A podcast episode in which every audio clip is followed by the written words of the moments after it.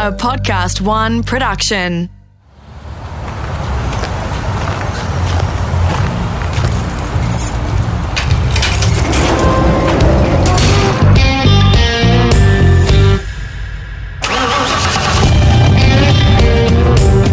I'm automotive commentator and journalist Greg Rust, and this is Rusty's Garage. In this episode, I'm at Crown Towers in Melbourne during race week for the Australian Motorcycle Grand Prix. I love that event.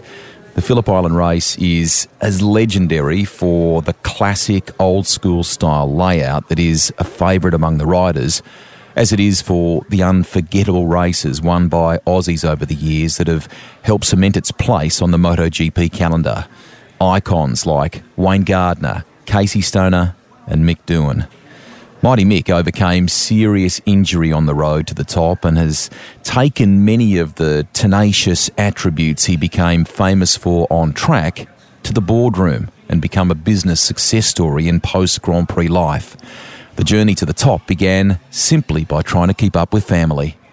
The bike was a bloody uh, a silly little. Don't even know what I don't know what uh, what engine it had on it, but uh, but it had a uh, it was a, a, what they call a, a, box frame with a lawnmower engine in it. So like real small little wheels, basically. Um, the basic beginnings of a motorcycle, and then I moved on to a, a little Honda MR50 in about uh, in about 1973 or four. So, but you know, the, the little box frame thing was before that, and then started racing probably around um, in 1974 with that MR50. So about nine years old. Were you scared to twist the wrist, or were you the tearaway trying to keep up with family that were on bikes as well? No, absolutely. You know, I had two older brothers uh, riding, so you know, being the younger one trying to trying to keep up and keep them in sight initially.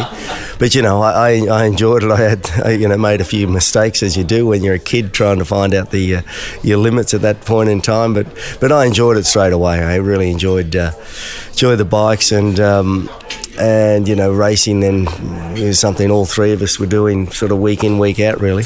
Road racing for you, the debut happened, I think, at Surfers Paradise in '84. Yamaha RZ350. That track's gone now, sadly. What are your recollections of, of that, and how did the transition to to circuit racing come about? Was that always part of the the ambition for you, part of the want? No, it wasn't. But yeah, with Surfers Paradise is a shame, really. You know, it's now a uh, now a housing estate. Um, it uh, would have been ideal for, for a lot of different events, really. You know, well, everything from the supercars would race up there to different events right in the centre of town now. But um, but that's the way things go. But um, I, I, was really mainly still in dirt bikes. I didn't have much of an idea of road racing, or, or you know, did, not think it'd be that exciting, to be honest. And uh, uh, a guy that I used to race with on, on uh, when I was younger with dirt bikes borrowed my. Um, I had an RZ 350 production bike at, at that time, and um, um, along with with a dirt bike and um, he took it for a ride and come back with it all bent. I didn't have enough money to fix it, so a guy, a guy, uh, a guy I knew from when I used to race at a, uh, a wrecking yard, the Gold Coast Bike Wreckers, Bob Cowley, offered to fix it for nothing if I did a race on it. So I thought that sounded like a fair deal for me. So, so I did a race for it at Surfers Paradise, and uh, and I did well. I can't remember. I think I finished second against there was people like Terry Pavel, Paviel, I think his name was. Um, I, I, I, know his name, but I, the pronunciation, the name, I'm not sure uh, uh, is, is correct. But um, he was a Kiwi and went. Um, he was the Australian champion in the 250 class at that time. So he thought um, he thought I did okay. Mentioned it to Bob Cowley, and then when I went in to see Bob the next time, um, a few weeks later, Bob had actually said, "What am I interested in doing? Racing bikes or or just messing around, being a hooligan like I was doing?" And uh, and I, I basically said to him, "If you give me a hobby, you know," and and from there on in, he'd organised a, a, a, a Suzuki 250 production bike, and basically things just went on from there. How important then? You mentioned the 250. How important were those production bikes? And then even when you went into you know, thousand cc production superbikes. How important were they for the skill set ultimately for you? Look, at, at that point in time, they were hugely uh, important, but you know, you don't really think anything of it at the time, and that's all we were racing here in Australia. Production bikes were were the main game, and um, superbike, as far as a series, hasn't even, hadn't even been it was it was thought about, but it didn't start till '98. So um, you know, although Australia was uh, there was a endurance championship and the odd um, superbike race, so to speak, but it was mainly all production bike racing. And but the 250, you know, because of the, the entry level, I guess uh, the cost in uh, the cost for, um, to to enter was fairly cheap. It was fairly big fields and it was quite competitive and you know sort of semi manufacturer support and uh, quite good racing. So you know it was it was pretty cut and thrust and uh, you know everyone from a whole bunch of different riders had come through that series and and then basically moved on. But you know, in 1987, I was still racing a, uh, a, a, a 250 production bike, and, and 88 I'm on a super bike, 89 I'm on a 500. So so it um, you know really as far as a as a as a, as a breeding ground, I guess, um, and and honing skills. It, it went a long way. You know, didn't didn't really sort of prepare me for a 500, but still, you know, gave you the basic skill set you needed. How did you get a foot in the door with the the 500s? I mean, the record book talks about your your first GP being Japan '89, but what about the first ride? How did the door open, and and how awesome was it to ride one of those things back then, or daunting for, for that matter? The first time I went to Japan was '87, and um, it. Um, uh, an invite from a, a, a big a Yamaha dealer up there, in fact, and, and I was riding with Yamaha here in uh, in Australia in the production bikes, and did quite well up there. And uh, so, uh, and then um, from the uh, from the 87 doing doing a few things. Magee then left to go to the 500 uh, or MotoGP in 88, and I basically replaced his um, his ride here in Australia in the Marlboro Yamaha dealer team.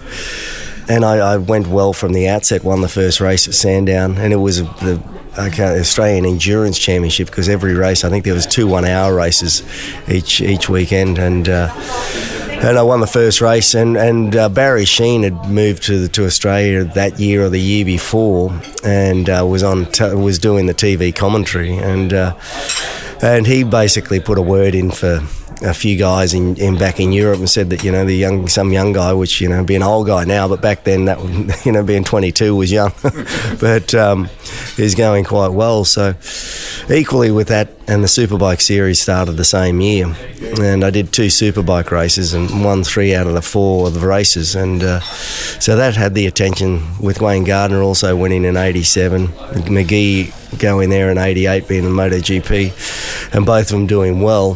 Sort of they were looking down here in Australia, so I was sort of in the right spot at the right time, doing well.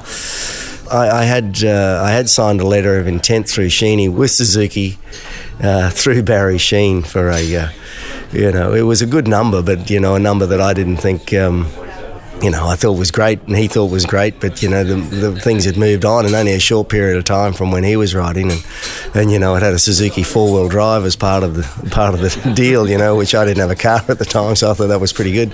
Anyway, long and short, uh, you know, the next minute I've got the Honda, Yamaha, everyone wanting to wanting to have me ride their bike. So the first time I rode the bike, to answer the question, was was a was a Yamaha at their test circuit um, in Hamamatsu, which is a pretty daunting test circuit to be honest it's fast and it's cut through the hills, you know, with the you know escarpments and you know no runoff in a lot of places, and but fast turns and no, went quite well actually. Uh, I, I think I went quicker than. Um, well, I know I went quicker than what the lap record was, but then uh, but then I crashed coming out of the chicane just with the with the unforgivingness of the um, of the 500. Basically, just loaded it up with too much gas before it uh, you know loaded it up coming out of a turn, and just the learning things with a 250 production bike, you could just gas it up. With the 500, there was no way knowing you could do that. You had to sort of let the let the uh, the, the wheels catch up with the throttle essentially because the acceleration was good, but if you loaded it with too much fuel, it'd, it'd, it'd want to burn that fuel, and it'd just turn the back wheel into a into a spinning machine. So and you couldn't catch it, and then, and I hadn't learnt at that point in time to, to use the clutch to get get rid of the wheel spin because rolling out of the throttle wouldn't work once it had a gut full of fuel. So so I crashed, hurt myself fairly fairly uh, fairly well and then hobbled into Honda the next day to check out their facility at HRC. And, and uh, a day or two later, we are at Mount Fuji. I was racing with Yamaha. I, I think I still won the race, um, at, uh, but I'd signed for Honda on the in the back of a little HiAce van or something behind the pits uh, of the Yamaha pit. You mentioned before about um, Kevin Magee. I mean, when you were on the grid of that first GP in um, in '89. Mega names back then, mate. Freddie Spencer, Kevin Schwantz, Wayne Rainey, Eddie Lawson. You, you, mentioned there fellow Aussies Wayne Gardner and, and Magee. You've never struck me as the kind to be overawed by by people like that. But when you got there, was there a sense of, you know, far out? This is the big league, and, and how did you feel about that? Absolutely. Um, you know, I think I've mentioned before. I didn't really have much of an idea of road racing. Um, at all before I got into it. So I, I, didn't really, it never excited me. I didn't think it'd be that exciting. You know, motocross, dirt track was all I was interested in. So I didn't really have much of a following until I started road racing myself, but didn't really understand the level that these guys were competing at. And, you know, in the national races here in Australia, you know, I was winning and winning relatively easy, and you know, and then I'd done superbike and won those things relatively easily and um, and then I was put on a 500, which was one, as I say, it slapped me down as soon as I thought I was going well, just to wake me up, and then um, and then. Uh, hop in a race with those guys and the depth of the field you know even back then you know you've got everyone everyone like myself from different nations in there racing and with with experience and things they were doing with the bikes I was I was like, wow, I don't know whether I can actually do these type of things. So you know, they're pretty impressive. You know, you could you could sort of keep them keep them um, in sight for for a lap or two, and then they just slowly disappear. You know, and uh, so it really took another level to push myself to try and to stay with them. But but it was a daunting prospect, and um, to to to to come come back to Australia with uh, with my tail between my legs and put my hand up and just go back. Well, I know I can ride a superbike, and I knew that actually when I'd, I'd test, I'd be on the 589 and then go and test for the eight hour, and I'd be quick or quicker than those guys on those bikes. So that that really convinced me, and and, and, and it drove home the fact that yeah, I can I can um, I can ride the bike. it's just I can't ride one of those things. so um, so I just need to sort of focus in on the areas where I'm weak and and and really that's what I did. And um, you know, be, be, towards the end of '89, I felt like I was getting on top of the bike.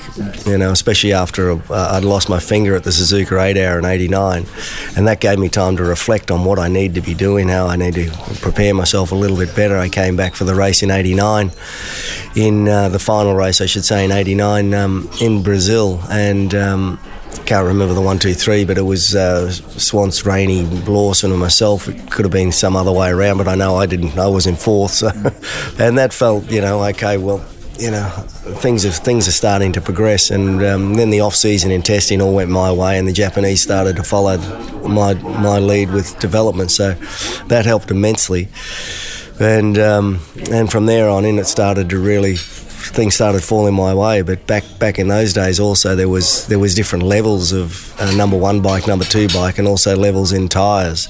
So the, the number one riders in each factory team would get level one tyres, and the rest of the rest of the field would have to qualify into a certain position to be able to get one of those tyres for qualifying for one one session in qualifying. So so things have levelled out a bit since that since those days, but. Um, but um, really, we come towards the um, you know. The, the middle of uh, the middle of 1990, the Japanese were on my side and recognised that the development um, uh, direction of what I was taking the bike was a, was the right way. Um, and equally, again, I'd threatened to go and sign for, for Suzuki. I didn't actually finish off. I ended up getting out of the Suzuki LOI, saying that I had some superstition and seen myself crash and hurt myself on a Suzuki. I got out of that. So anyway, they were back wanting to sign me again for the end of 1990. But um, so I used that to get Honda to um, bump me up to level one equipment.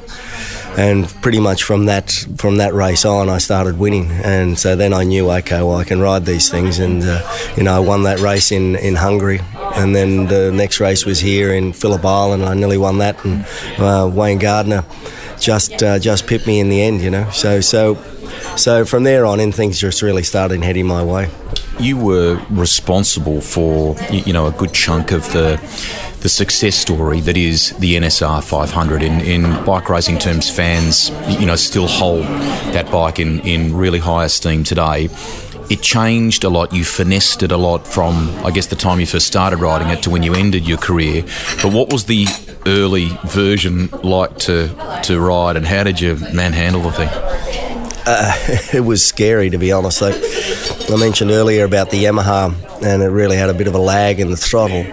The Honda had great carburation. It was it was really connected the throttle to the rear wheel, but it didn't turn. It didn't stop. It didn't, you know, it'd lean over but go straight ahead. You know, so it was really weird and. Um, and it really had no feel whatsoever. Whereas a Yamaha felt very similar to the the other Yamaha, whether it be a, a factory racing uh, four stroke or a, or a, production bike. It had a similar feel to it, and uh, and I think today it's very similar. You see, the Yamaha's quite nimble, and they can do a lot of, a, a lot more than some of the other bikes in turns and the way they can get back. But, but I think more so back then with the two strokes. But the Honda was just a scary piece of um, piece of machinery, and um, and every year, the basically young engineers who just have a clean sheet of paper and, and start uh, start developing again. You know, it was almost like they didn't have it, other than the other than the brain or the engine of the, the of the machine. The rest of it was just thrown out, and uh, you know, the the the '88 bike was the first one I'd tested, and that uh, that was that was you know had a had a great engine. It revved uh, quite high, but you know had nothing really down low but it just didn't turn didn't stop didn't do anything so you know I think Gardner finished second in the championship that year but you know it was pretty good to do that I think the 89 bike wasn't much better I don't know where the development went on that one, but uh, having Eddie Lawson join Honda in '89 was, I think, the best thing what could have happened for the NSR. Mm. And then myself, you know, I, I think with the experience he had, the, little experience I had, but both coming from Yamaha, both saying similar things of how we'd like the bike to go. You know, that's the development for the 1990 Honda seemed to head in that direction. And as I say, at the end of '89, when we are doing a lot of development in in um, in Japan, Lawson had, had re-signed for Yamaha, so he'd gone. But that's when they started the, the, Japanese that is started following my lead with, with development because my, my my feedback was very similar to, to Eddie's. And uh, and um, and really that was that was the, the I guess the bones of what ended up being that NSR for really the next decade. Things had changed: the steering rate, the, the engine heights, the uh, the rigidities, the, the whole bunch of different scenarios of the chassis side of things, and also the engine. But but um, you know, and I think Wayne Wayne Gardner you know, he seemed to like something that would just slop, fall over, and maybe that was because um, that was what his.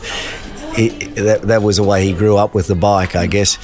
But um, he'd have the engine really low, and so the thing would would lean in quite easy, but it wouldn't turn with all the weight down so low. So you know, so even there in 1990, he'd run a different he'd run a different chassis than myself. I'd have the engine up higher, and also the steering head up higher. He'd have everything down lower you know, so it'd, it'd, it'd turn it'd turn from left to right easy, but it actually wouldn't turn, you know, wouldn't for me anyway. and um, so, you know, pull it up a little bit heavier to get up and over, but once it got up and over, it'd want to turn. And then slowly had to change the steering head angle to, to help it also turn rather than be like a bit of a speedway bike where it's just up and down and didn't actually want to, when you'd lean it over, the wheel didn't actually want to turn in.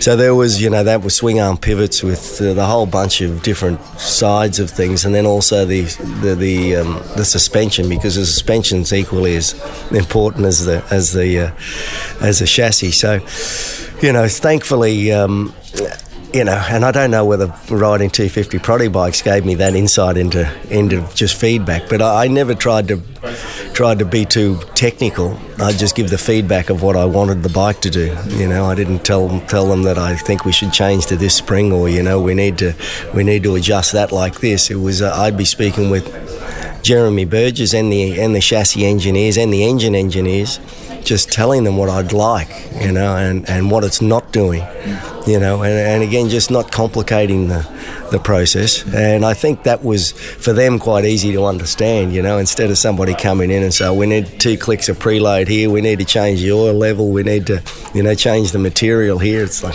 what? You know, we're the engineers. So I think just that basic understanding and, and also JB then be able to to dilute that down even further and, and and give it into into the, to the engineers into something they could then digest and take back and, and develop. So, you know, so the the bike um, between there and the mid '90s developed in a, in a much more user friendly rider bike, which then became the NSR, which then everyone decided they, they, they need to ride, but there was still only one winning. and that was, you know, I think mainly because I was the one developing it. was built for me, so everyone really was riding my bike.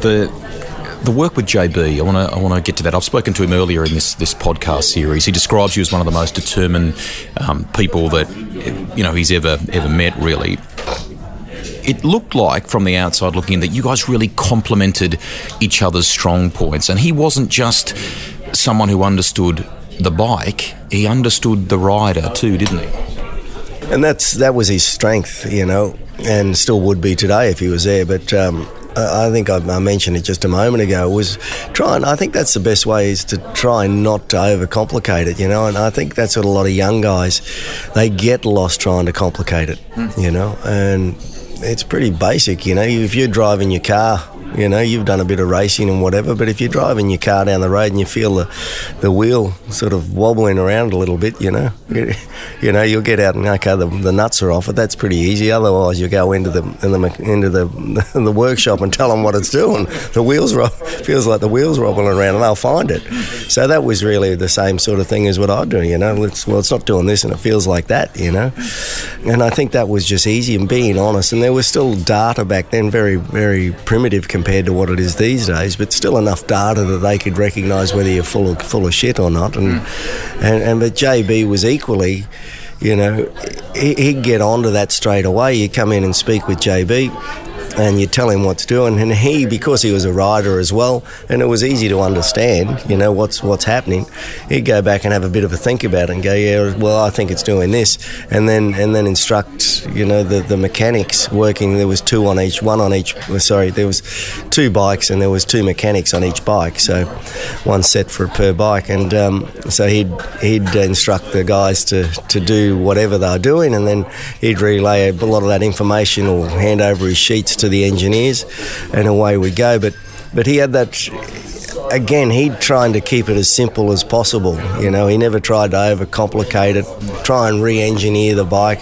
A lot of engineers also, they think they they've got the ideal setup. You know, they've never ridden, especially at that level, and they'll try and set the bike up for the rider. You know, so you know there was there was a lot of them, and probably still in the paddock. Just too many egos. You know, JB didn't have any ego. You know, he was confident in what he was doing, but you know he just he, he just had the knack of knowing what you wanted and was able to put it in there. And I think at the end of at the end, because he'd been through so different so many different scenarios, you know, over so many Grand Prix. You know, the feedback, you know, whether it was, you know, again, I can't talk for the other riders and the way they gave feedback, but the feedback I was giving him, you know, I'd say something, he'd know exactly what I meant by, you know, the bike's doing this, I'd like it to be doing that, you know. He'd go, okay, yeah, we've had that somewhere else, you know. He'd have a look back through his, you know, he used to like carry you know, it was well before iPads or computers or whatever. He'd have doc- documents from from whenever, and be able to go back through and go, okay, we had similar sort of problems like this. This is how we fixed it, and and was able to get on, on top of it. But I mean, that was his strength, not not having an ego, not thinking that he knew better than the than the than the rider, and. Uh, and not believing that you know he, he's he's the be all end all, and you're going to ride my bike. You know, which uh, as I say, a few of these guys out there think that you know it's it's my bike. You ride it. You know, you're only the guy that paid to ride the thing. Marc Marquez still largely has made the same group of people that have been with him since the early days in, in Moto 3. That team, you were big on forming that team as well. And I guess did that really start with, with JB coming across in sort of 1990 and that core group of guys that really were, were uh, instrumental in the background in your career, weren't they? Yeah, absolutely. Um, JB was 89 the first season I went in. Um, you know, I had the I had the um, um opportunity or, or, the option to run uh, Yatsushiro, who was Gardner's teammate in 88, who I'd replaced in 89. Uh, uh, Dave Cullen, or Radar, they used to call him. He was he was their first choice, but Gardner didn't uh, didn't keep uh, JB after 88, you know, for, for whatever reason he took another guy, Stuart Shenton. So, you know, they said, you know, which one do you want? Do you want JB or, or, or, or Radar? And I said, well, why can't I have them both, you know? So, and then there was a couple of other guys um, in the team there as well. And, um, and, and pretty much Radar left the end of 89. Um, I can't remember whether he, uh, he, he went to one of the other teams or not, but um, but pretty much from there on in, there was the same core core people all the way through, and and um, you know they were there for a number of years, and you know while Rossi remained at Honda, it was pretty much the same group of people with him, which were my old guys.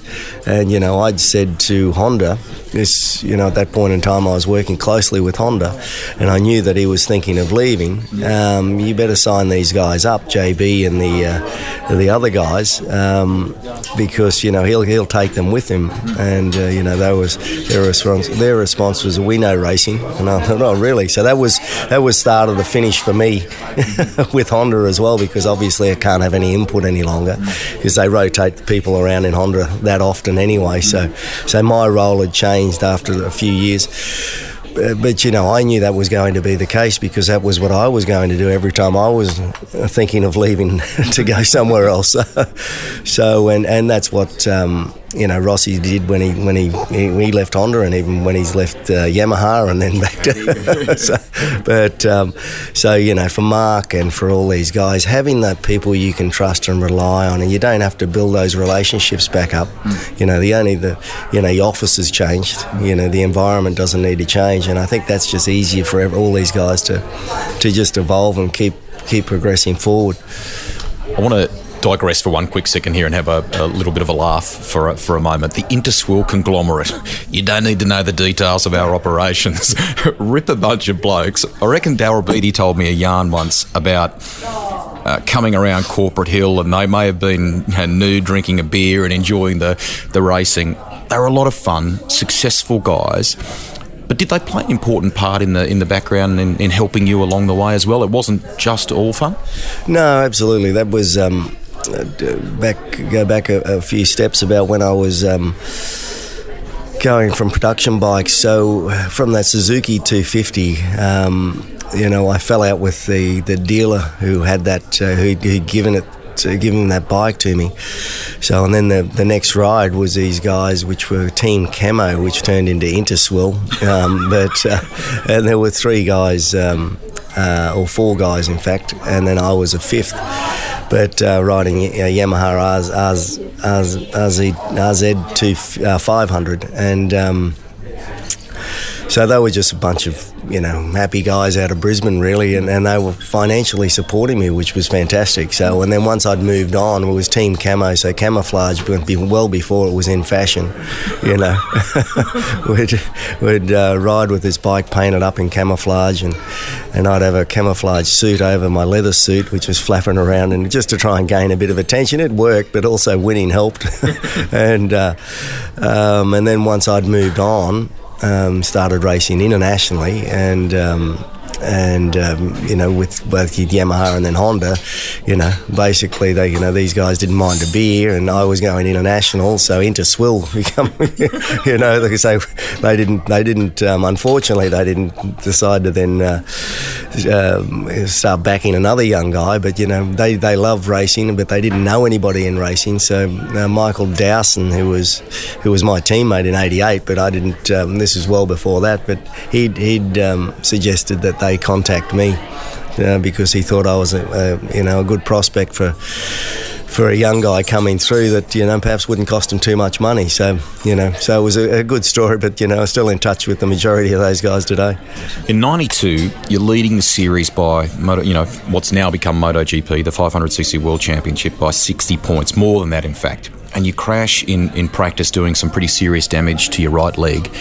Uh, you shared this with me recently. It came very, very close to amputation, didn't it? Yeah, absolutely. You know, initially I didn't, um, I didn't know how how close, in fact, but um, was it 24 hours? It was almost that close, wasn't it? I, I believe so. But um, you know, the problem with the with the leg. Um, I, I think it all happened during the surgery, but you know the, the trauma from the uh, the injury and the swelling. They didn't they didn't um, they didn't allow for the swelling and closed closed all the leg uh, back up after inserting some plates and screws and and didn't allow for some swelling and then put it basically in a cast and then raised uh, um, raised it up in the air. So it didn't have anywhere to swell. So essentially it uh, all the swelling then um, went back in and shut the veins down. So which you know they is is a, a, a known um, a known, I guess, byproduct of these type of injuries, lower limb injuries, and, and, maybe other limbs. I'm not sure, but compartment syndrome. So, but you know, Dr. Costa, the one who ended up saving my leg, um, knew exactly what was going to happen because he could see also through the surgery the way they'd before they closed me back up, they hadn't done the the, right things in his mind. Again, I'm not a surgeon, so I don't really know and haven't really bothered to look into the exact details. But um, but um, he knew that um, something was going fairly bad, so he kept checking on me. He'd been thrown out of he got thrown out of the, the surgery during the the, uh, the actual procedure when he got concerned there, and then the next day when he come and see me, the concerns were being realised for him what what he had.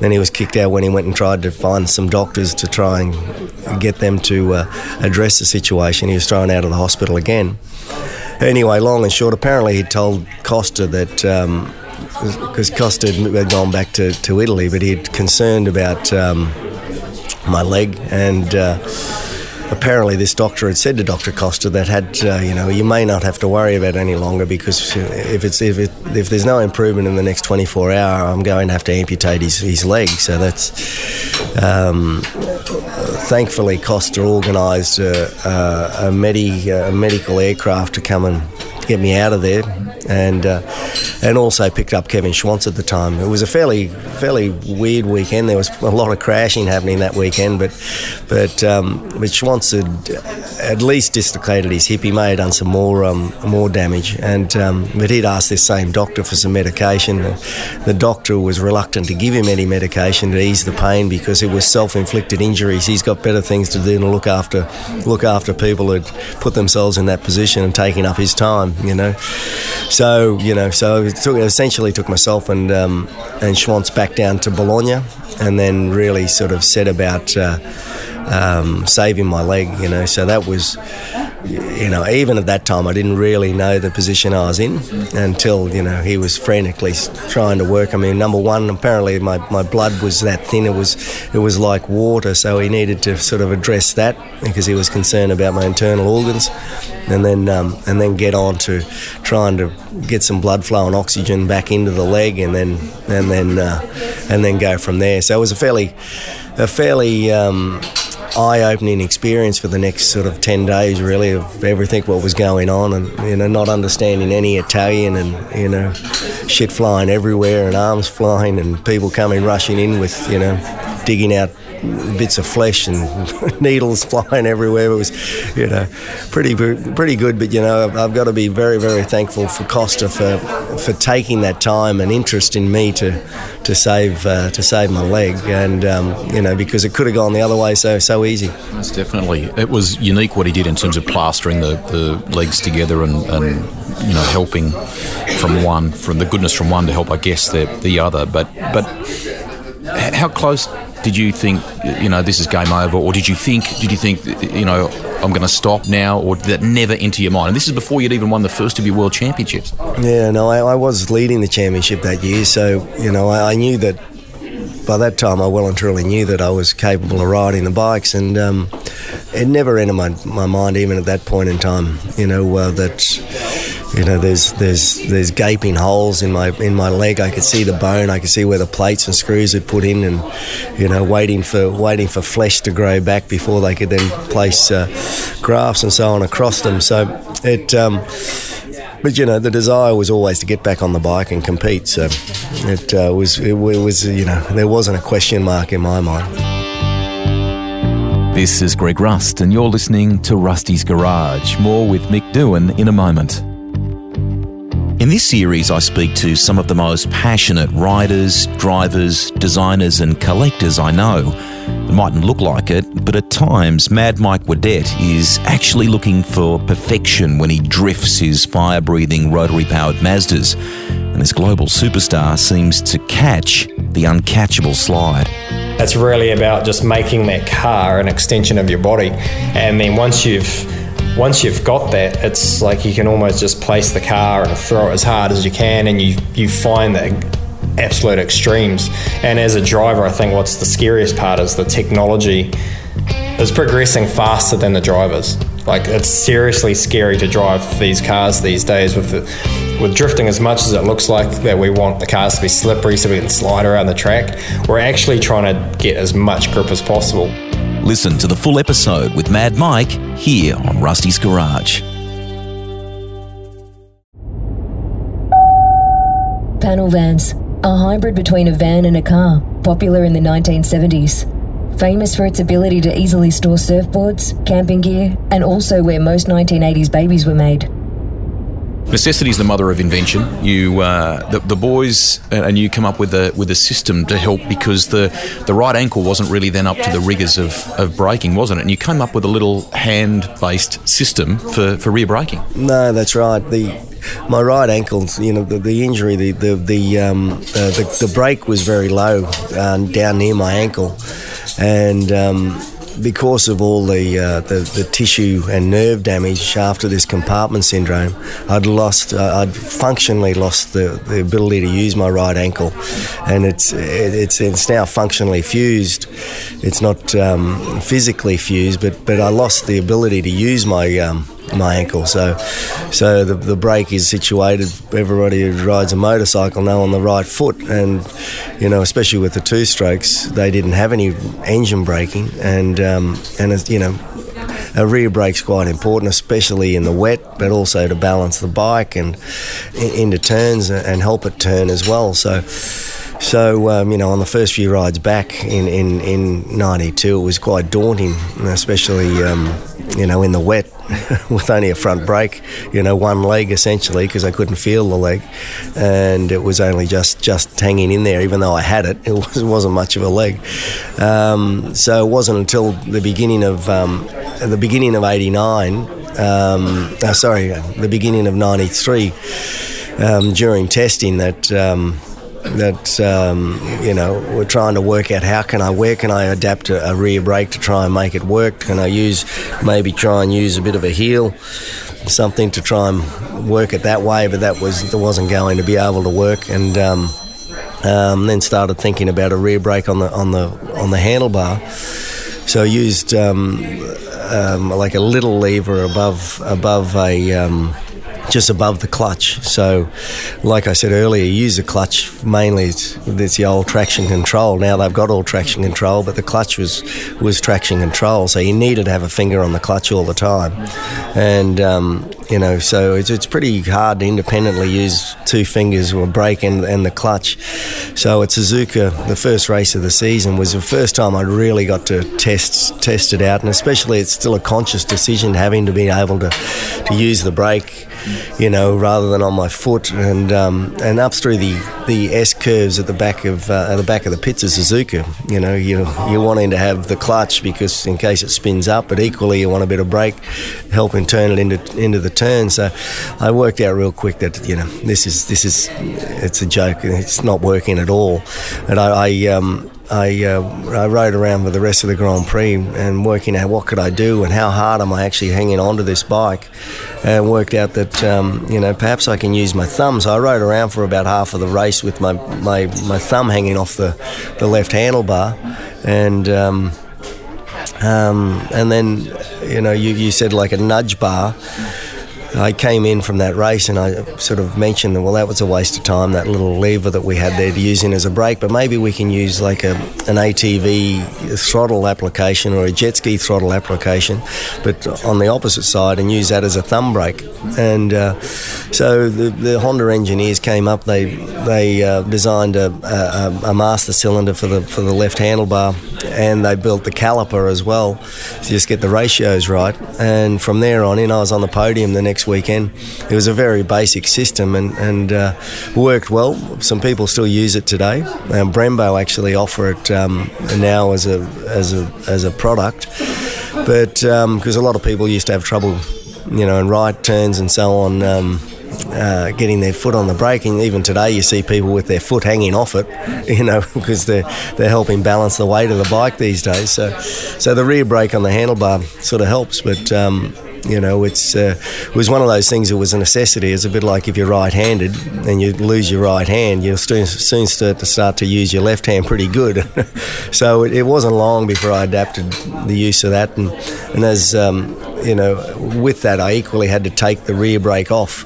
Um, off, off the off the foot because if I move forward, my foot moves forward, and so I'd be standing on the rear brake. So that was also an issue on those early races where where I didn't have a rear brake. I couldn't use it, but I still had to have it on there. You know, equally, uh, I think in 90, 93, Daryl Beattie and I rode the Suzuka 8 hour and uh, had to have a little device on the rear rear brake that could detach the, the actual lever and then put it back on for him. so so he'd had both the rear brake on the foot and the, and the, and the handlebar. So so it was a you know it was a necessity, but it worked well. And as I say, it's still in use today. How much did that first world title ultimately mean, given everything that you'd been through to to get that first one, and it would be the first of five straight? How satisfying was that? It, it was. It was a relief, you know, um, because I had been close in '91. Um, and then 92 with what happened. Um, it was a. Um, you know, a bit of a disaster. I'd been leading, had such a good lead, and then things fell over. Um, you know, being, being my leg, nearly losing that. 93 was a recovery year, pretty much riding the majority of the year with a broken leg. And then um, and then 94, you know. So until it was actually secured across the line and the championship was actually uh, in my pocket, you know, I always, I never really thought, you know, that it was a, a done deal. So, but uh, the relief that, you know, I'd finally reached what I joined the, the, the MotoGP 4 had, had been achieved was great. But then the work began because I'd always said if I'd won one, I wanted to win two. And I wanted to win them back to back just so there wasn't any luck involved. It's pretty hard to, to get lucky twice, especially in two years in a row. So, so I put myself under a bit of pressure and made quite a number of mistakes early on in '95, trying to trying to trying to actually uh, do that. Thankfully, I did, but I mean, I had to get my head back straight for a little while after the first few. The the dominance of '97 was remarkable, mate. Twelve of the 15 races you win. You've kept a bike from each of the years of your your world title success, which I would imagine was was difficult in itself to convince the Japanese to do that. Is the '97 the bike for you, or is is there you know is there one that you've got a really close affinity with for a particular reason? Look, '97, without a doubt, I think is is um, just due to the fact. I think it was it was a it was a little bit different in the firing order than the rest of the Hondas, um, and that was only for for uh, the mentally trying to mess with the other rider's head more than anything else. Um, but you know, it, it, had good good short, short, sharp power, so it was exciting to ride and um, didn't have any power difference than the other Hondas on the grid, just the way the um, the engine worked. But it was a good combination. You know, it was a little bit detuned from the '96. The chassis improvements worked well. Um, it just everything worked well. You know, I was on top of my game, so so certainly '97 was was the um, you know the, the, the, best bike that probably I'd ridden up until that time, and then '98 um, it went to full unleaded fuel, so it was a it was a it was probably the worst one I'd. Uh, it still it rode well, but it just had no power compared to any anything I'd ridden prior to that. You mentioned mind games there before. Is that something that came naturally to you? And and it's when you look at Valentino Rossi now and the, and the key guys, it's an important part of the success of the game, isn't it? Well, I think it is. Um, you know, I think in the sport, in any sport, it is. And, um, you know, uh, how did it come about? I'm not sure. I think the more determined you get, the more the more you focus in on what you're trying to achieve. You just pick up on little things. So, so it is. You know, more practice, working out that you do little things that perhaps upset people, you know, and then you you know um, you you you continue to play on that, but and conversely, that's why I never tried to let anybody know where I was because, you know, once you let somebody know what's upsetting you or, or making you happy, you know, you've got something to work with. And uh, so, you know, so I was pretty much poker face the whole time just so that nobody had any way of getting to me. And uh, But equally, I'd, I'd uh, use that to my advantage playing with them. So Crash in damp conditions in, in 99 would, would ultimately um, bring an end to, a, to an incredible career, mate. You've got a funny story about being thrown off the bike midair and I think seeing a journo crash as well. Is that right? Tell us about that. Yeah, well, I didn't see him. I was, I was, uh, I, I, don't know whether I was passed out, but I certainly wasn't in a, in a position to be able to do much or focus on too much. But, um, but no, I'm told, and, and um, that while I'm going through the air, well, when I did crash, the final crash in in in, uh, in '99 in Spain. Um, I, it, I touched the white line with the rear wheel fairly quickly in a, in a spot you normally uh, you don't don't crash. I'd just gone between two turns, and I, I, don't know whether it was one, two, three, four, between four and five in in Jerez, and. Um, and so there's no there's no protection on the walls. But I just touched the white line before turning back to go through turn five, I guess it is, and the back wheel hit it and it flicked me off that quick. And normally when you crash, you sort of you're trying to save it, and then it sort of all happens. So it happens quite slow. This just flicked me that quick. It was like hitting a, a sheet of ice, and you know I'm upside down looking down, and it's like oh shit, I'm off this thing. You know that was. Um, and then from there, I, mean, I don't remember too much, to be honest. You know, that was the last recollection I had. And then, um, but I landed feet first into the gravel, so that was what done some uh, damage to my, my left leg. And because my right ankle doesn't move, that's really what all the it was a load got transferred through from my, my ankle straight through to the knee and just overextended that and blew that apart and then and then that springboarded me into the into the wall and um, at the same time, there's a perimeter road on each side of that circuit. And uh, apparently, a journalist on a scooter was running around to, to either watch or take some photographs or whatever. And he's he's focused on me going through the air and hitting walls and um, and roads straight into a with with you know the bike's going one way. He's he's his head's at 90 degree angle the other way, and he's gone straight into like a lamppost.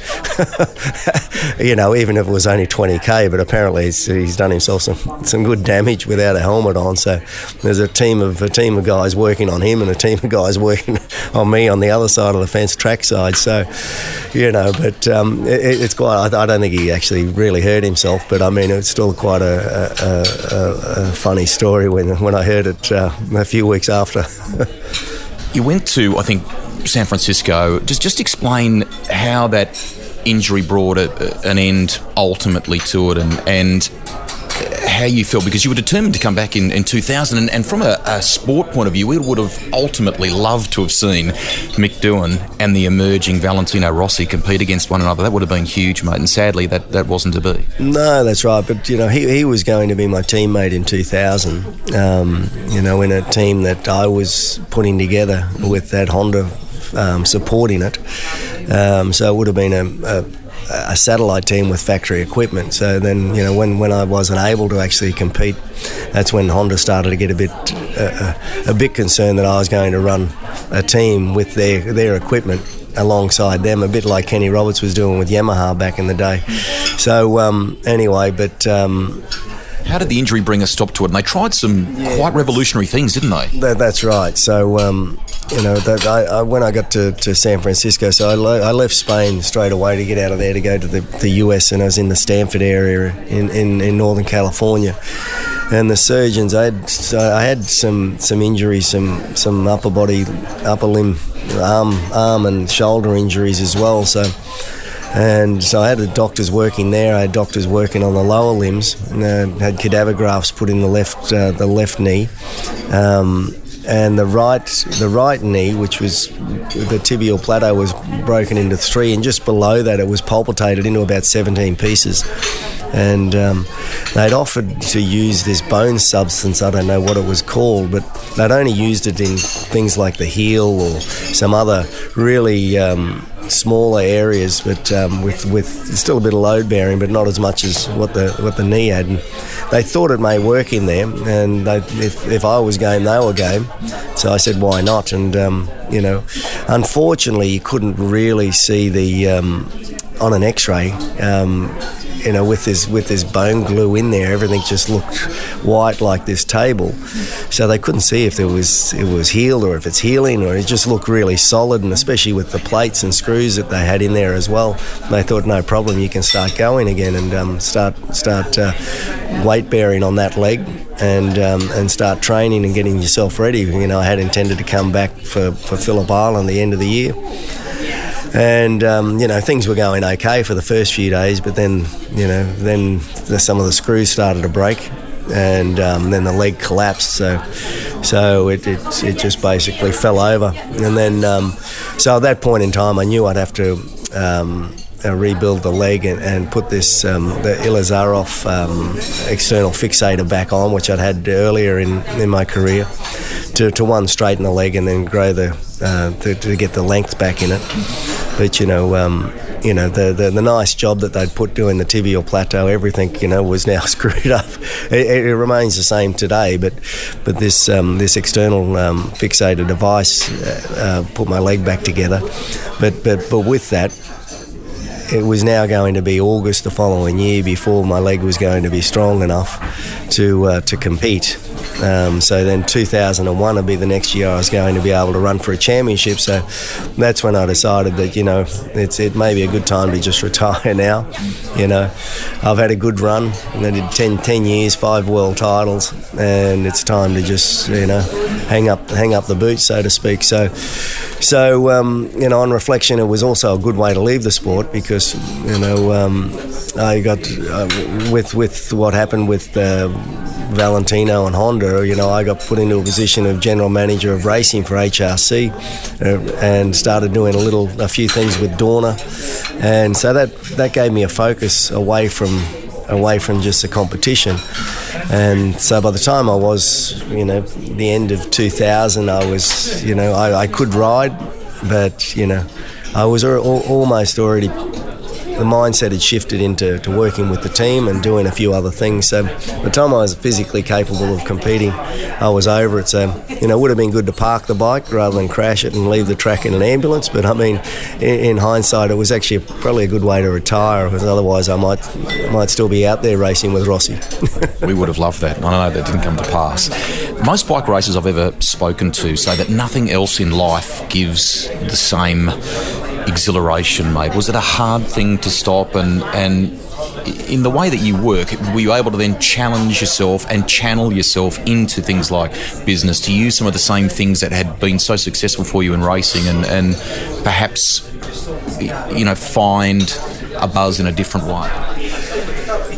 You know, with, without a doubt, it's you know you're never going to find anything um, similar to the racing, but but um, and you you know you're fully immersed into it. You know, nothing else matters in, in life. You know, you're a fairly selfish type type of person in, in any sport. I think at that level, that's, that's you live, eat, and breathe breathe the competition. So um, you know, and they're, they're quite exciting bikes to do, but equally you know, there's a lot of other things that give you excitement in life and doing deals and and uh, the downside of a, deal going bad isn't as painful, but it's just as uh, just as disappointing, you know. And, and doing something um, outside of the sport um, that you know you've set set your mind to and achieve those goals is also quite rewarding. So, you know, I think you, you know that was one stage of my life. I'm now in another stage. You know, who knows what happens in a, in, in, in a bunch of years' time. But but the but the tools would I guess, took me to those world titles or took me through sport, I've tried to apply to to life after sport, and and you know the same commitment, the same dedication and persistence are the things that uh, that I still use, and also try and continually work with with trusted people you know, and, and, and listen and learn from from external advisors rather than think that I'm the be all and end all. You know, I'm confident, but I'm, but I still can learn a lot. And equally, when I was racing, you know, I'd never sit there and think that I, I can't learn and can't do anything. So, and I think you need to. So, so to answer your question, yeah, I've used a lot of those same skills to to move into a different aspect of my life. Did you contemplate car racing? Because I, I, reckon I can recall going to Norwell to Paul Morris's driver training complex and you doing a promotional thing where you drove a supercar, drove his supercar, you drove a Formula One car at one point. Did you seriously contemplate that or, or never really? No, not really. Like McLaren used to offer me to drive their car quite often. I was never really interested. I drove the F1 car.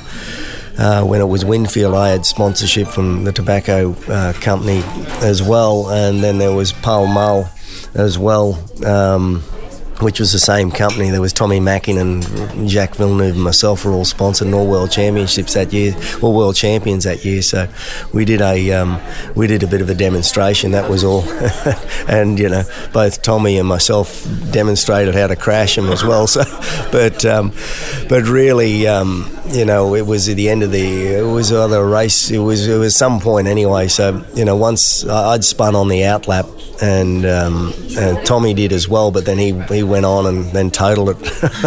but uh, I didn't do that. But I, I, only did did half a dozen laps in the car, and then. Um, and then about bloody three hours of press interviews. You know, so it was more of a press event, and, and most of those type of F1 invites were all about just the media, and, and still are today, all about the media coverage that the teams can get for themselves in the off seasons or whatever. But car racing, again, if I, if I if I wanted to go racing, get back into racing, I'd, I'd, go back two wheels because that's you know what I loved and what I wanted to do. And and no matter how good you are in a car, you know if you're a couple of tenths off, you know you're still a couple of tenths off, and you're still a couple of tenths off. And if if you're um, if you're um, um, you know, well, no, well, a couple of tenths over, say, 30, 60 laps is, is a long way away. So, you know, and, you know, you're never going to pick up that racecraft. What these drivers these days have learned through all the way through karting and the experience. So, you know, why waste your time trying to, you know, and I know losing wouldn't wouldn't sit well and, and, and, and frustration. So there's not too many bike guys who have transitioned to full-time car racing. Yeah, the odd, odd race and you do okay. And the race of champions, you know, I've done with Jamie Whincup and and a few other guys. You know, have all been good fun, and I've won a couple of races. But you know, good sixty-second races. it's hard to get too far behind. You know, but uh, or a little bit of go karting. You know, we've done in the past. But so I, I enjoy that side of it. But I mean, car racing's never been my thing. During your career, I've seen both sides of Mick Doohan with the with the press, and I've seen you mellow in, in, in later years. Did you have a tough time with them? Did you just prefer to kind of uh, block it out and focus on the racing during the, the height of your career? How did you find dealing with them? Yeah, yeah. I, I didn't uh, didn't find it that enjoyable just because of the amount of garbage that quite often they'd write. So then I got into a position where I could I could probably with, with, with Honda and with the sponsors that they'd, they'd prefer that I uh, you know do do certain segments and others that I could avoid. So so I, I, I played on that as much as possible to minimise the amount of. Um, press that I needed to do, and, and you know, and it wasn't. It, it, was more certain segments of the press, more so. You know, a lot of it was all you know, I, couldn't be bothered being the tabloid superstar, you know. So and um, and I couldn't understand why all that is uh, what the interest was about. But but I mean, also recognise the press is an important part of the, the sport. But but you know, the focus for me was more on racing than it was on, on wanting to be a media superstar. were you aware of the stuff that they were writing though, or you just tried to block all that out? Of course, you know, you, are told about it. It um, and you do read some of it, um, but it, quite often you just flick through it, you know, and then. Um, and you just, you know, you, would make a note of who it was, and you, you you tend not to speak with them too too often if you didn't have to. But but as I say, today's a little bit different than, than back then, um, and a lot more social media, a lot more activations going on everywhere. So it's you know to try and do what I was doing, or, or even people in F1 were doing at that time, is near impossible. So you know they were the they were the best of the both worlds back then. You could you get away with doing enough but without being overloaded with media, which you know it almost is today. You know. Are you? Uh, it's probably difficult to nominate one rival. There were some great rivals um, along the way. Did those rivalries motivate you, and is there a, a standout for you? Yeah, look, without a doubt, um, you know, it has to motivate you, and um, and you know, you'd have you know, each year there was always somebody different. In the early days, you know, Rainey was a consistent punter. You know, we spoke um, at the beginning of this about the different guys, about Rainey, you know, Schwantz, um, Lawson, etc., etc. Um, you know, super fast, super good. But Rainey was the one. Lawson was sort of towards the end of his career, and then he jumped on a Cagiva. It wasn't really that competitive. The Rainey was the one who was consistent. Consistent was the guy that you know wasn't always the fastest guy, but you know, come Sunday, he, you know, he was the guy you had to race. So, so they were the guys that you focus on and, and try and how am I going to beat this guy? You know, I got to be consistent like him. Lawson equally consistent, but as I say, on the, on the latter part of his career. Um, and then things changed. Um, you know, rivals or, or, competitors, I should say, um, change every year. You don't know who's coming through, who's going to be the next guy. You know, guy wasn't doing so much so well the year before.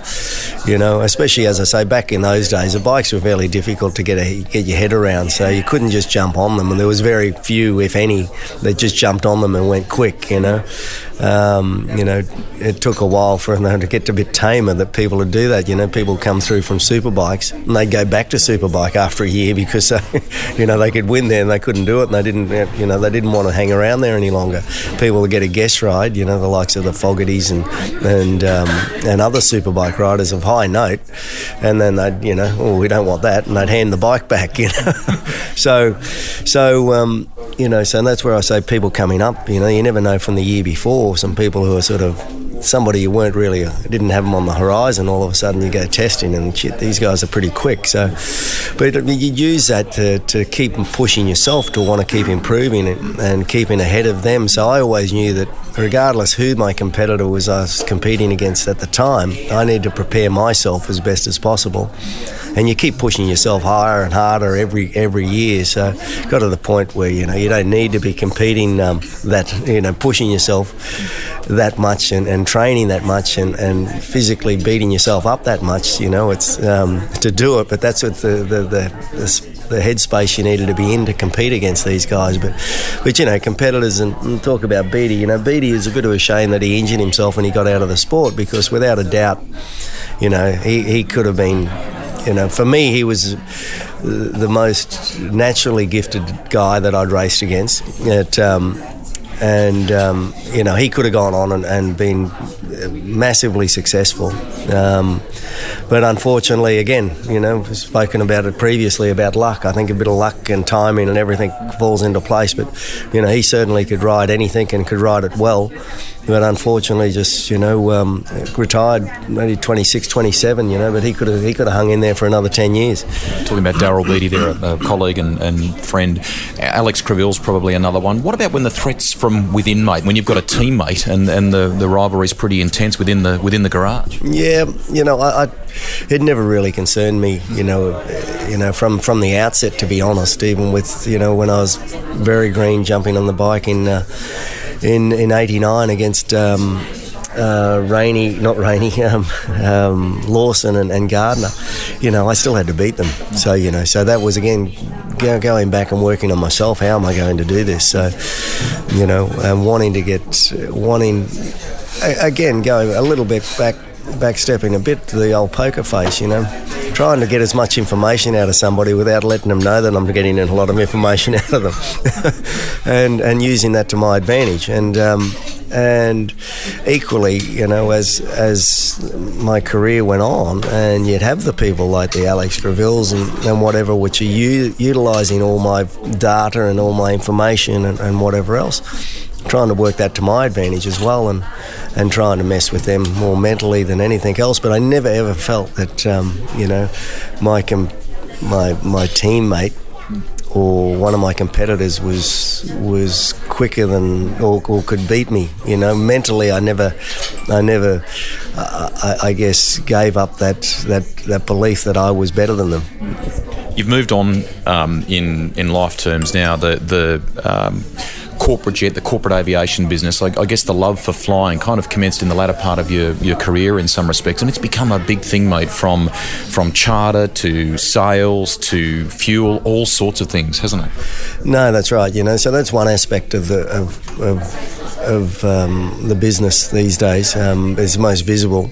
Um, but but the, I, I'd, I'd, bought an aircraft uh, when I was competing in the 90s, um, really to get myself around. Flying throughout Europe wasn't easy back then. It's not easy today. But uh, but equally, I could do uh, appearances in the UK. I could do and then be back down in Paris and then back down in, in the south of France all in a day, and all go testing and then be back home in the afternoon. So it, you know was a time machine, so it'd free me up and keep me focused and, and prepare me better for the next time I needed to go riding. And and, um, and equally today, there's people doing the same thing, you know, and, and people who don't, I think. Uh, the poorer for it, and and uh, you know the people flying the aircrafts are probably poorer for that. But I mean, but but physically and mentally, the guys who aren't you know, investing in, in, into their time and preparation are the guys who, who aren't really at the forefront of it. So, um, but but really, um, I got into flying once I stopped competing. Um, and got into that side of it as a, as a hobby more than anything. But then, um, then, then again, when, when I stopped competing, having the aircraft was great, and it was a luxury rather than a necessity.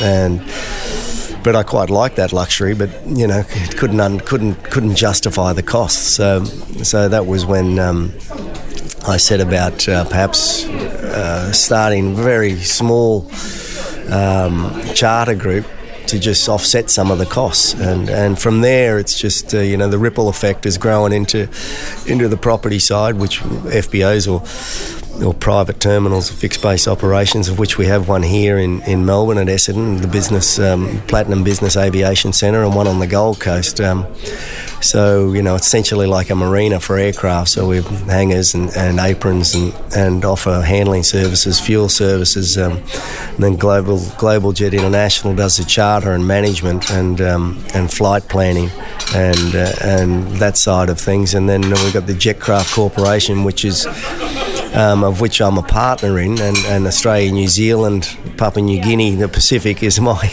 is my region.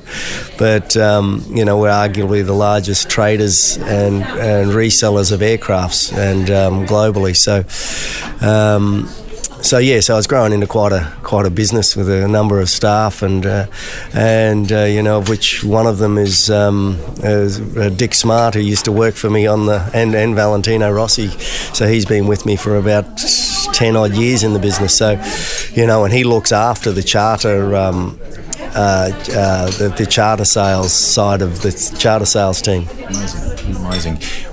From uh, you know this incredible career that you you've had. You've now spent a huge amount of time in the air, following your son's career as well. And thankfully, maybe it's thankfully he's gone four wheels instead of two. Are you are you happy about that? And do you sit back and, and let him walk his own path, or do you try and help him through the pitfalls of motorsport? Um, both. Um, you know, at the end of the day, he's only 15 years old as well, so you know he does need a father as, as, as a bit of guidance. But equally, he's 15 years old with that, and then. Um, and then uh, and um, equally, um, I, I, need to be there to, to support him and and uh, and guide him through that and pack his lunch, you know. So, but uh, but he, he sorry, and uh, on the other side of that is I'm, I'm, his dad and he's 15 and he thinks he knows best. So you know, so it's it's a catch 22. Um, I try and you know, this year I was at the majority of his races. I try and be there for the races. I, I, I, won't attend all the testing. Try and get him to understand that he needs to be there himself and prepare himself. But mentally, I try and give him some advice, you know, which I think is, you know, certainly he does take on board. But, you know, he's also got some other great mentors around him, you know, uh, you know, friends like Mark Webber, you know, David Coulthard, you know. Unfortunately, Michael Schumacher's not around um, to, to give him that advice any longer. But, you know, in the early days, sort of, you know, he, you know, a family friend, the Schumachers and so on. And he, um, you know, he, he's very stern and, and, you know, and so at least, you know, he, he's seen other people get to the top. So he's he's got that advantage as well. but as a father, I need to step aside because you know I never took my, you know, you don't go to work with your dad, and if that's the way he wants to go, he needs to sort of stand up on his own two feet. They all start younger these days, but equally. Uh, um, that's they, they want them to. So you know, as come next year, 2019, I probably won't attend all the races. I'll still attend, you know, because I'm a, a, fan of his as well. But I'll, I'll um, and if I'm there, I'll be more so in the background a lot more than I have been. So you know, um, being more instrumental in, in guiding his career, I'll be now standing back watching his career. Am I right in saying Michael Schumacher gave him a go kart and perhaps influenced the direction that he's gone? And and is he a chip off the old block? Is he as determined as you? He's certainly determined. Um, you know, when he pushes himself, he, he sort of um, he certainly doesn't like losing. That's for sure. So, which is a good side of things. Um, and he, you know, and he is he is um, you know, he's got that desire to want to win, which is good. Um, you know, certainly Schumacher sort of helped with providing both he and his sister a go kart when they were younger, and uh, set him on that path. But uh, you know, that was that was really just a bit of a, a gesture and, and, a, and, a, bit of fun. But um, you know, but thankfully he did take up go karting rather than most motorcycle racing. But uh, you know, but he loved his rugby union and uh, and his surfing, and um, but unfortunately he chose motorsport Final one for you. Um, as a part of this series, I ask all the guests about a Grail machine, and you've you know you've been fortunate enough to own some great cars and race some brilliant motorcycles along the way. Um, is there one that you, and maybe even a plane that you would love to own, or perhaps you do own? To be honest, not a not not hundred percent. I'm never I've never been a big car collector, bike collector. Um, there are some um, there are some um, machine there you know some machines that I'd like to, to, own. You know the Project One AMG would be an awesome uh, car to, to drive and to uh, and to have in the garage. Um, you know there there is another another manufacturer that I that I have a supercar but, but uh, which which is um, which which I'm taking delivery of early next year um, but but again it's it's not something that excites me really to be honest you know quite often it's it's it's a bit of a letdown when you when you hop in it and you drive it and you go going back to your earlier question you can't relive that buzz of what you you know the pure the pure horsepower what you had when you were competing on Grand Prix motorcycle racing. You know, no matter how good the car is or, or whatever else, you you can't get that same buzz. So, so it's almost a bit of buyer's remorse when you hop in these things and you don't hang on to them for too long. That, that's that's me anyway. But um, but you know the the, uh, the that, that project one will be a great um, a, a, great motor car, and, and I haven't seen one as yet, but I'm looking forward to it. Awesome, mate. It's been great to talk to you. A stellar career, mate. 54 wins in the Premier class, 95 podiums, and 58 poles, and you've done some amazing things off track since, and we wish you continued success. Thank you. No, thanks, Rusty. Cheers. Rusty's Garage is recorded for Podcast One. Written and presented by me, Greg Rust. Series producer and editor is Alex Mitchell. Audio production by Darcy Thompson. And our satnav voice is Alana Burns. If there's someone you want me to talk to on Rusty's Garage, get in touch on the show page at podcastone.com.au. Listen to all the episodes of Rusty's Garage at podcastone.com.au via the Podcast One app or find us on iTunes. I'm Greg Rust. Enjoy the drive, but drive safely.